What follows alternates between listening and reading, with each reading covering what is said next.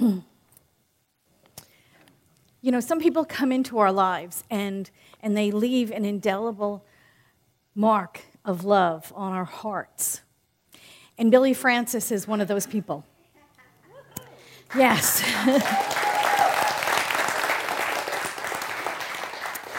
she was one of the first people I met when I came into religious science in Pacific Church hundreds of years ago.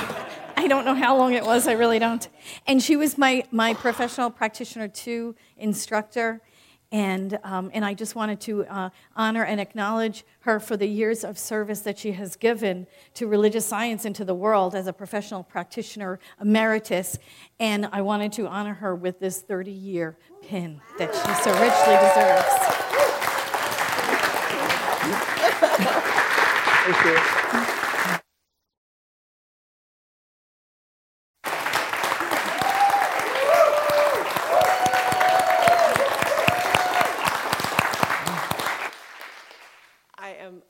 very, very honored to be part of this community and to serve here. It is my great joy, and I am so very proud of Reverend Patty. Yeah. yeah.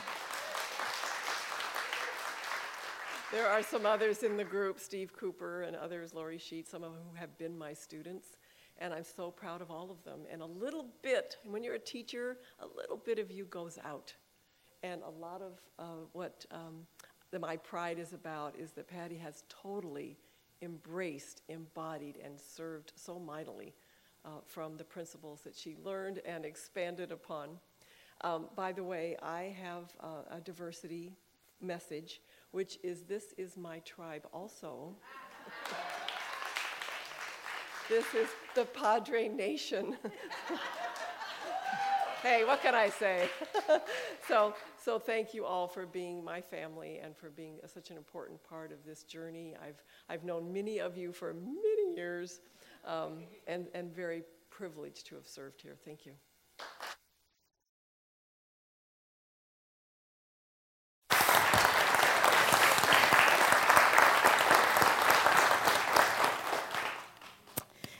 So here we are Diversity Day, wearing the shoes of my ancestors. you know, the Dutch call them klompen, and they are shoes carved out of a single block of wood. Um, they're, they're full foot clogs, or um, sabots, as the French call them. And you know that story about the workers throwing the shoes into the gears during the Industrial Revolution to, to if they wanted the afternoon off, you know? And that's where the word sabotage comes from, sabat, you know? I think it's made up. I hadn't been able to cite it. It's a great story, but I, I, it may not be true. But who knows? Could be. I don't know. Anyway, Steve Martin once said, Before you criticize a man, walk a mile in his shoes. That way, when you criticize him, you're a mile away and you have his shoes.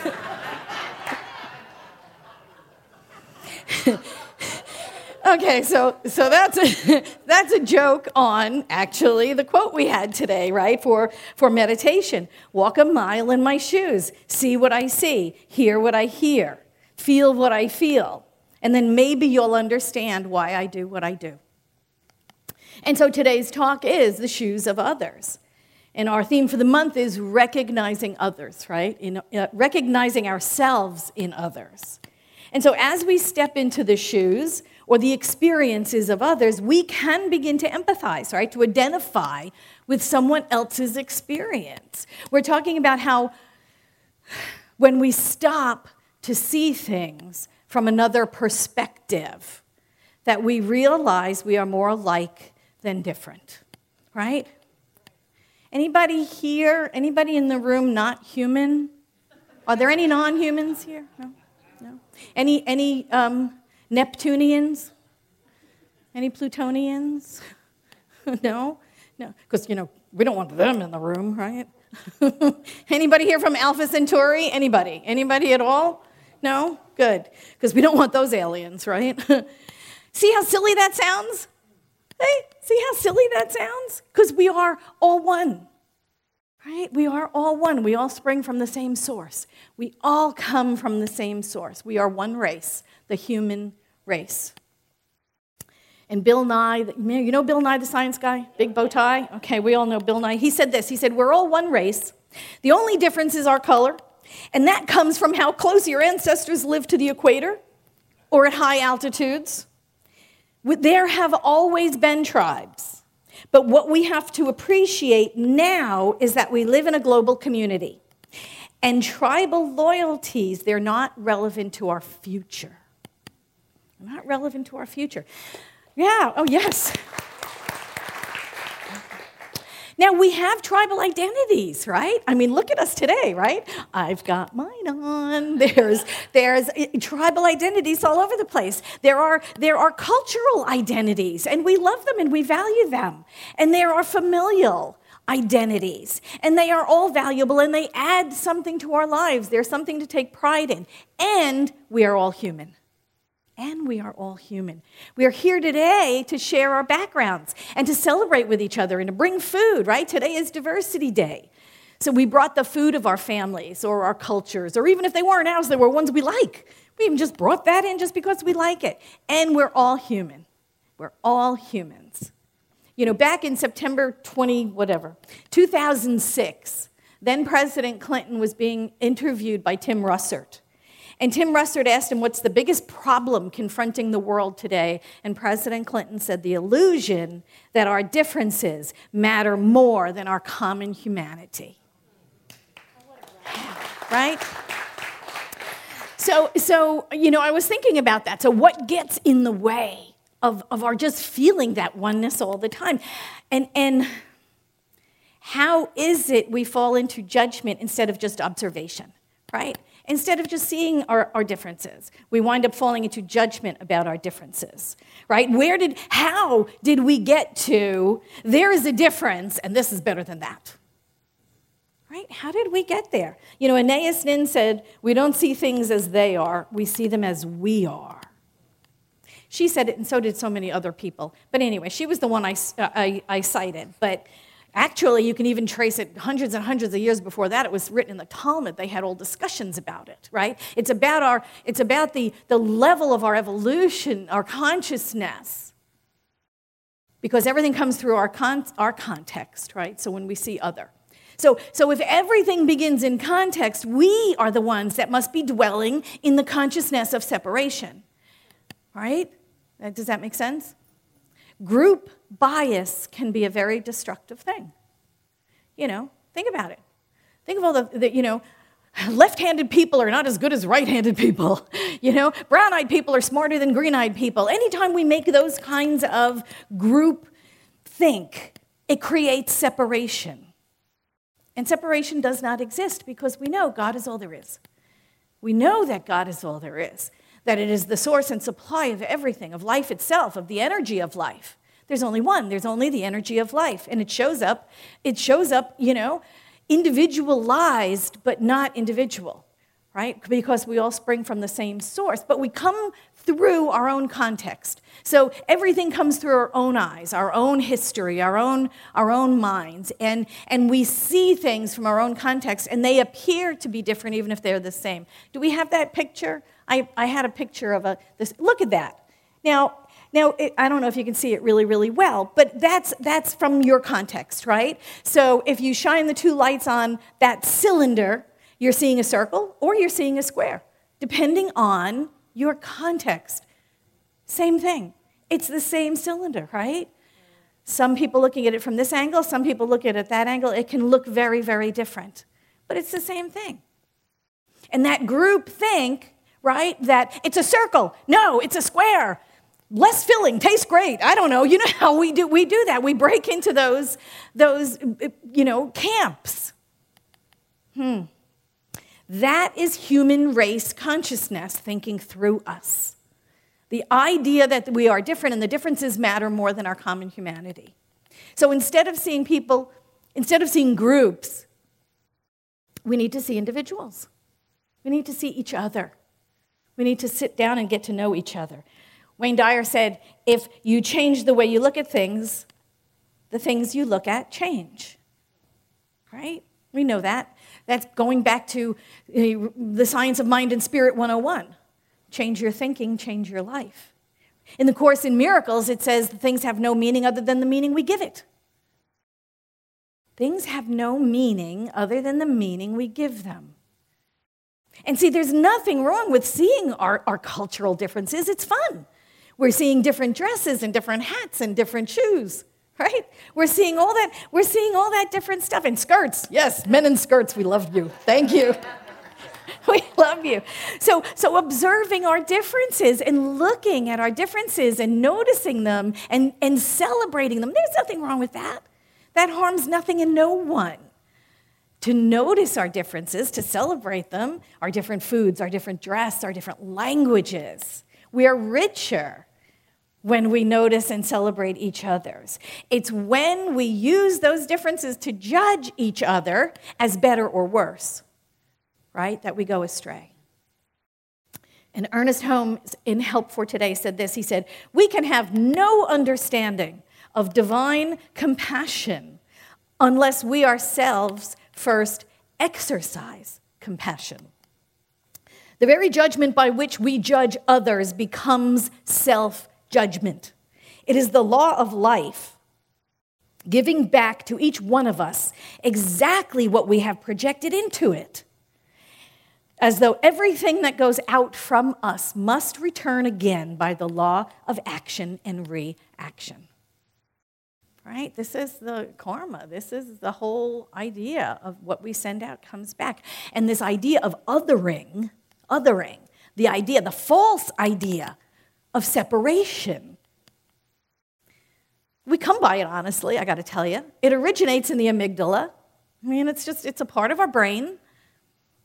It's been there in the human brain forever. Goes back to primitive man. It goes back to the idea of being on alert for something. Something. You know, something different was met with suspicion. Are you one of us? Do you speak the same language as we do? Are you here to attack us? Take our food, take our women, right? It was always it was always that idea that we had to be on alert to rob us. Somebody's going to rob us. Somebody's going to take our food. Being on alert for danger was important. It kept us alive, it meant survival. It was life or death to be able to recognize a friend or a foe. But here's the interesting thing control of the amygdala comes from various areas of the prefrontal cortex, which includes the centers for logic and perspective thinking. So we can change that stuff, we can control that we can learn a new way of being in the world. We don't have to think the thoughts we thought just because we thought them. That was hard to say. Perhaps in the ancient brain, when the amygdala lit up, it was a fear response. It was.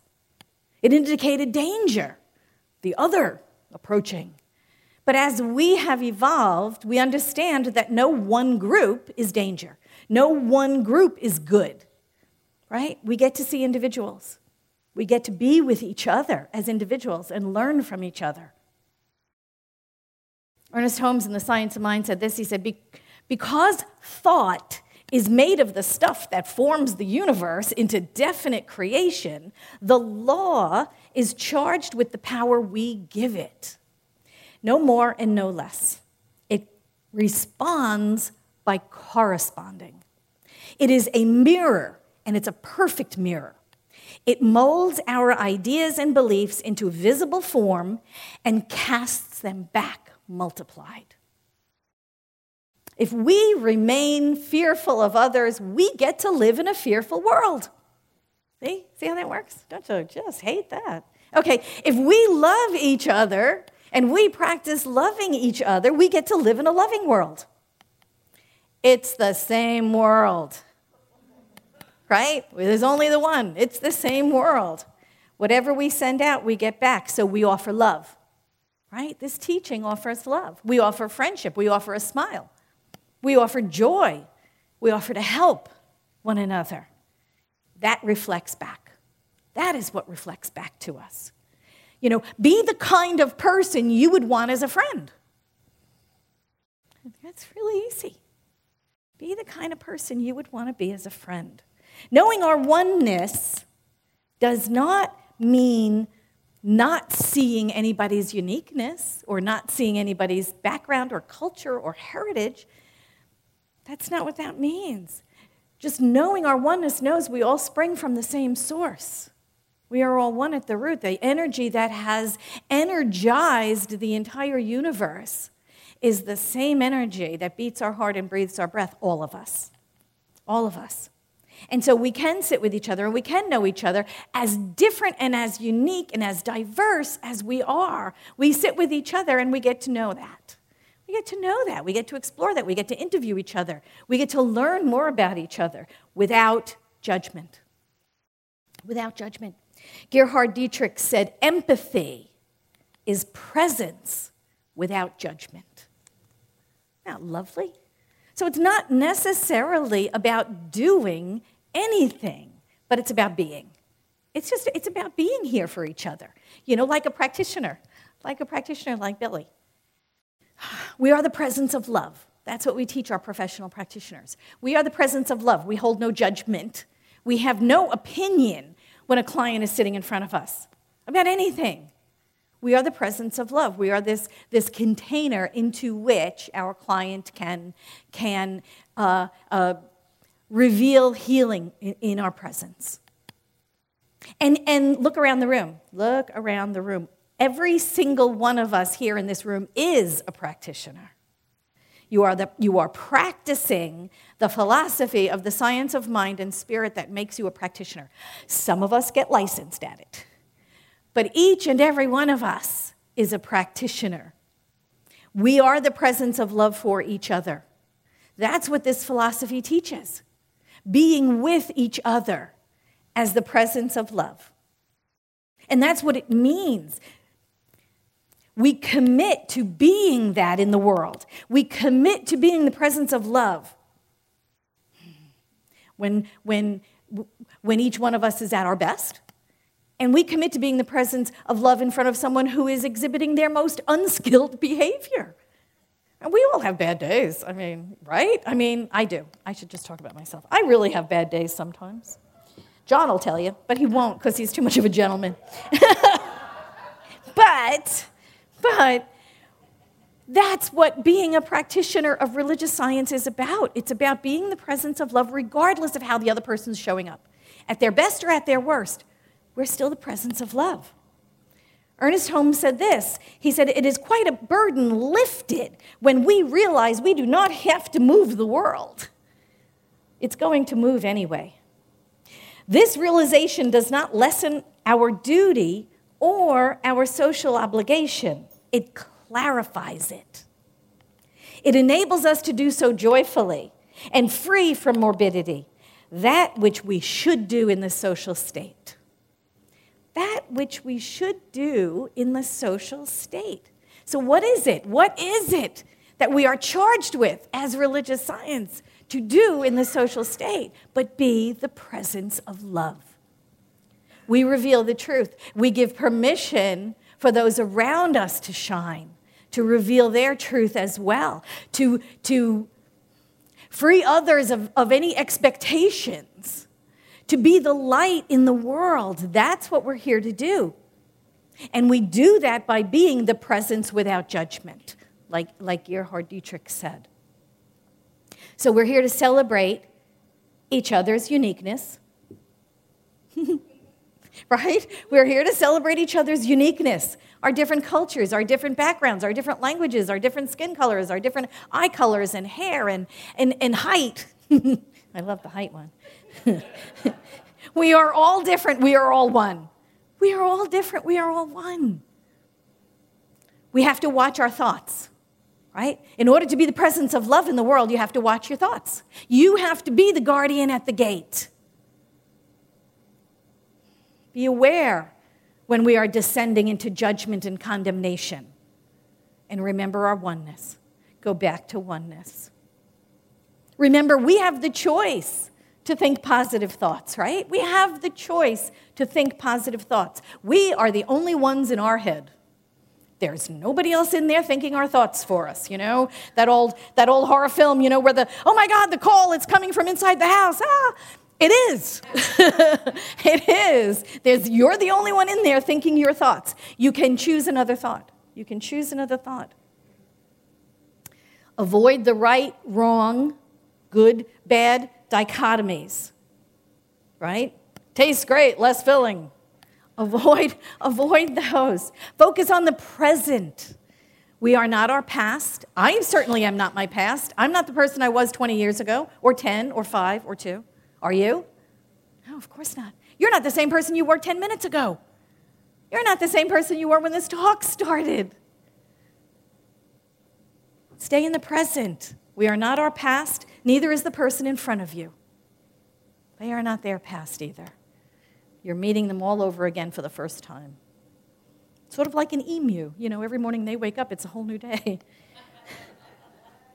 Reverse the situation. Reverse the situation, right? What if, what if that person was thinking about me the way I'm thinking about them? Holy moly, right? Now that could be a blessing and a curse. Think about that. So, what we're thinking, what we're doing is, is we're developing this unconditional positive regard. I love that phrase. Unconditional positive regard. Think of it as unconditional love. But sometimes the word love has a little charge on it, right? We get kind of confused with the word love. It's romantic love, it's sexual love, it's Hallmark card love, it's eh, melodrama. You know, love can have a, a unique and weird charge to it. So, so think of it as unconditional positive regard. It is the attitude of complete acceptance and love for yourself and for others, for yourself and for everyone in which you come in contact. You know, for me, this is, this is our practitioner commitment in the world.